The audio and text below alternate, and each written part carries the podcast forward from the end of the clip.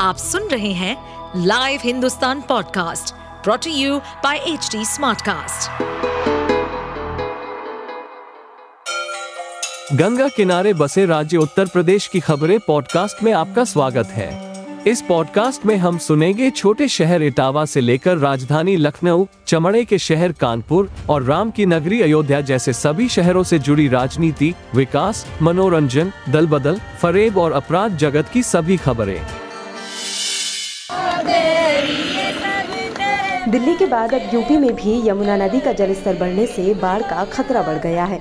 Hathnikund barrage से यमुना नदी में पानी छोड़े जाने से यूपी के गौतम बुद्ध नगर, शामली, अलीगढ़, मथुरा, आगरा, फिरोजाबाद, इटावा और बागपत जैसे जिलों में बाढ़ का खतरा बढ़ गया है।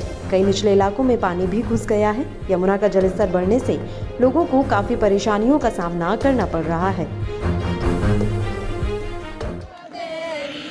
बागपत में तो लोग हाथ जोड़कर यमुना से प्रार्थना कर रहे हैं ताकि पानी कम हो जाए।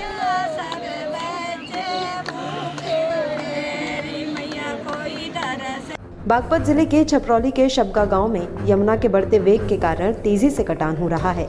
यहाँ कई घरों ने कटान के कारण यमुना में जल समाधि ले ली। यमुना का रौद्र रूप देख हर कोई भयभीत है। फ़सलें डूब गई हैं, तटबंधों का कटान हो रहा है।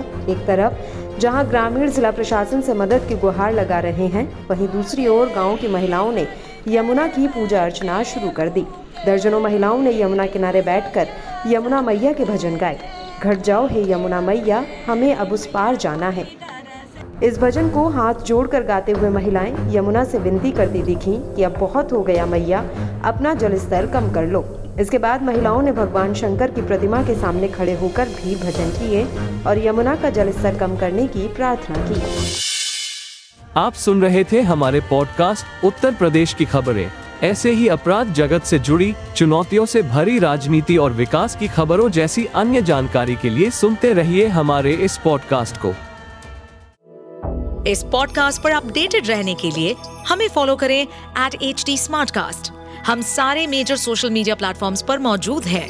और ऐसे पॉडकास्ट सुनने के लिए log on to W W W dot H D Smartcast dot com